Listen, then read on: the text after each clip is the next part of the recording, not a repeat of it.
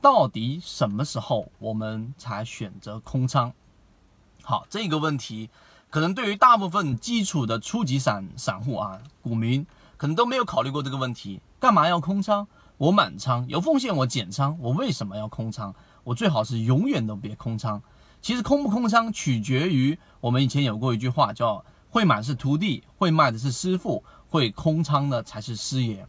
其实空仓是一种对于市场的自信，是对于利润的一种舍弃。我们上一次视频里面有讲了断舍离，其中讲究这个概念。那好，我们第二个话题来说，到底什么时候空仓？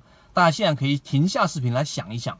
当然可以给大家选择题：A，当市场出现巨大风险信号的时候，我们选择空仓；B，当我看到大部分人都已经空仓的时候，我选择空仓；C。当我觉得市场有风险了，我不赚钱了，我选择空仓。D，当市场出现我自己判定的空仓信号，但是呢却没有巨大风险的时候，我选择空仓。你选择 A、B、C、D 的哪一个？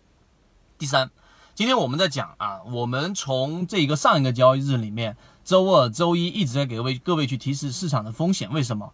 因为第一，大盘已经是从牛线上方拉回到平均股价的这一个附近了，股平均股价拉回来了，这个就是我们的预期。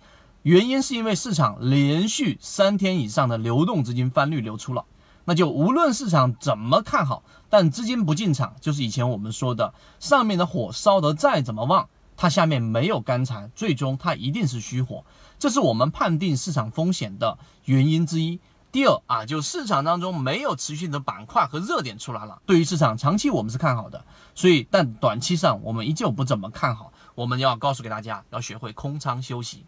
所以回到刚才我们那个答案，答案是 D 啊。我们判定，我们认为，我们的经验告诉你是 D。你要有一个条件。并且这个条件，只要是有空仓信号的风险，无论这个风险是大是小，有些人说一定是巨大风险我才空仓。我认为，只要你认为这个风险级别达到空仓要求了，你就该出来，哪怕它是一个中级的，甚至于中级偏下的风险，你都要选择空仓出来，哪怕你会舍弃一部分利润，因为市场从来都不缺赚钱的机会，缺的是你能够把你的本金给保住。这句话我记得巴菲特之前也说过。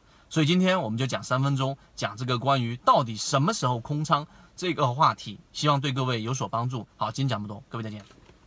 最近我的 V 限制了很多喜马拉雅股友说找不到我，怎么和圈子系统学习缠论专栏？怎么加入圈子？我这里简单说一下，我本人现在用的是 SD 八一八一二，在圈子内欢迎系统进化缠论。接下来听一下今天三分钟讲解。